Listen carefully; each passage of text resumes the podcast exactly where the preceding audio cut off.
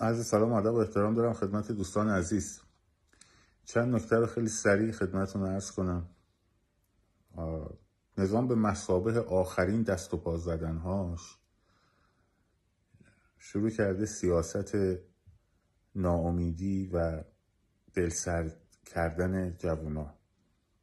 چند تا ابزار ساده هم داره.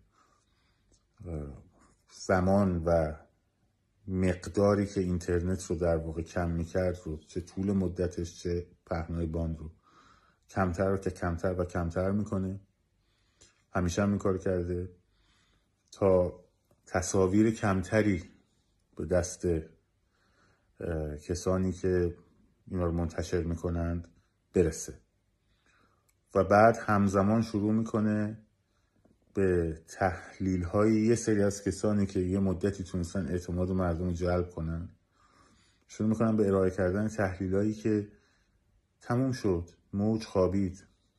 مثال براتون بزنم، همین امروز چند ساعت پیش یکی از دوستان قدیمی ما که خبرنگار حوزه موسیقی هم بود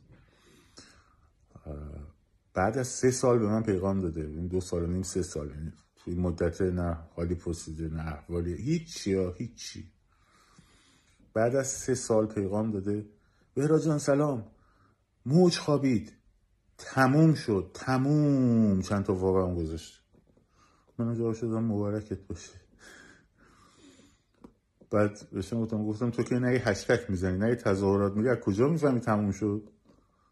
بعد از 3 سال به من پیغام میدی که چی بگی مثلا با این ذوق.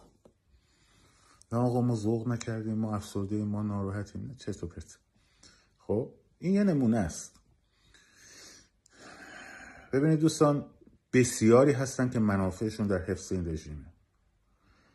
بسیاری از روزنامه‌نگارای اصلاح طلب، بسیاری از بنگاه‌های اقتصادی وابسته به اصلاح طلب‌ها، بسیاری از کسانی که از وجود تحریم ها سود میبرند، به خصوص در اروپا و کانادا و حتی امریکا، از طریق جابجا کردن پول خب بسیار سود میبرند، چون که امکان ارتباط بانکی برقرار نیست. مثلا پیپل بست از فرض کنید، یا حسابهای ارزی برقرار نیست. خب یه عده‌ای هستن این کارو دارن انجام میدن. یه سری بنگاه هستن، حتی وبسایت هایی هستن که مثلا کارش اینه که قیمت ارز همیشه هر روز میده، بعد یهو این موقعا که میشه یهو تبدیل میشه به تحلیلگر سیاسی. خب فریب این بازی رو نخوریم دوستان. مشخصا اگه دقت کرده باشین، هر وقت که جنبشی در ایران اتفاق افتاده، غرب در 2 وضعیت بوده با ایران، یعنی آمریکا و اروپا. یا در حال توافق بودن، خب یعنی توافقشون برقرار بوده، مثل دی 96 خب، یا آبان 98 که هنوز ترامپ خارج نشده بود از توافق. هر جنایتی جمهوری اسلامی کرده، اینا در حد زیرنویسی یه مثلا 3 دقیقه خبر در یکی از برنامه‌های مثلا 60 دقیقه‌ای خبر شبکه‌های خارجی، در حد مختصر به این قضیه میپردازن، چون از نظر حرفه‌ای باید بپردازن، ولی حجم پرداختن خیلی مهمه. وارد دیگه فیگارو نمیشه، وارد لوموند نمیشه، وارد واشنگتن پست نمیشه، وارد نیویورک تایمز نمیشه. این خوبه ها، اتفاق میفته خوبه. منتها عمدتاً در وضعیتی اتفاق میفته که دیگه غرب و ایران در توافق نیستن. مثل قضیه 88، تمام رسانه ها پایتخت های اروپایی پر از شور و هیجان بود. رسانه ها به خصوص، چون رسانه ها خیلی تاثیر دارن، روزنامه های خارجی خیلی تاثیر دارن. و به محض اینکه یک نرمش قهرمانانه یا خبر دادن که ما میخوایم انجام بدیم، بسیار خوب، قضیه خوابید. یعنی نخوابید، اونها این ساپورت رو برداشتن. حالا وضعیت برجام هم الان اینجوریه. اگر جمهوری اسلامی به مثابه آخرین دست و پاهاش حاضر باشه که برگرده به برجام، خب غربی ها این فشاری رو که روی فشار رسانه‌ای رو در مورد جنبش‌های ایران کم میکنن. خب اگر بر نگرده همینجوری ادامه میدن. فقط هم مسئله اونا حقوق بشر نیست، ساده نباشیم. مسئلهشون حقوق بشر نیست، مسئلهشون قرارداده، مسئلهشون هم حتی انرژی اتمی نیست، مسئلهشون گاز اروپاست.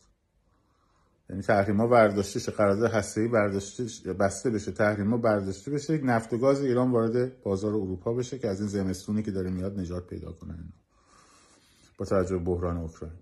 خب اما یه نکته خیلی خیلی مهم اینه که من و شما مهره غربی‌ها نیستیم. غربی‌ها یه دونه آمریکایی یا اروپایی تو تظاهرات ما در تهران یا شهرستان‌ها نیستن. هیچکی نیست، خودمونیم.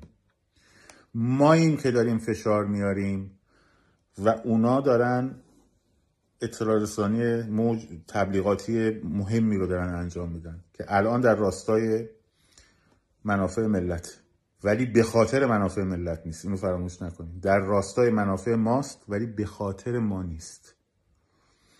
اینه که فردا روزی اگر جمهوری اسلامی اینا رو دوباره بازی داد، غربیا رو، حالا میایم مذاکره میکنیم.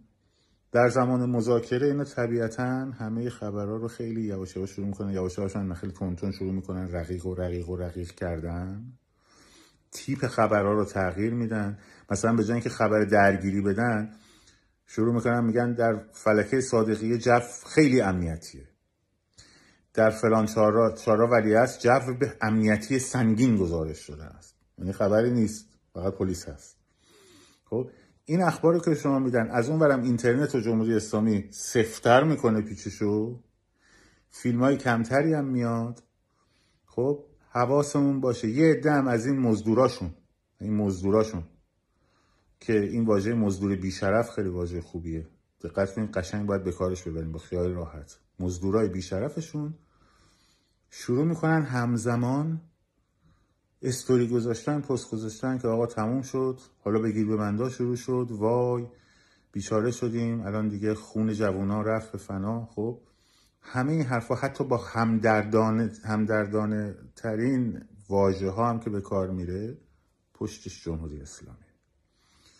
عرضم اینه کاری نداشته باشین خبر تجمعتون تو فیگارو هست یا توی نیویورک تایمز هست یا نه، آیا تلویزیون ایران اینترنشنال پوششتون میده یا نه، آیا بی بی سی پوشش میده یا نه، آیا هر روز تو پایتخت‌های اروپایی تظاهرات هست یا نه. اینا هست، خوبه ها، بحثی درش نیست، ولی عنصر تعیین کننده کف خیابونای تهران و کف خیابونای شهرهای ایرانه.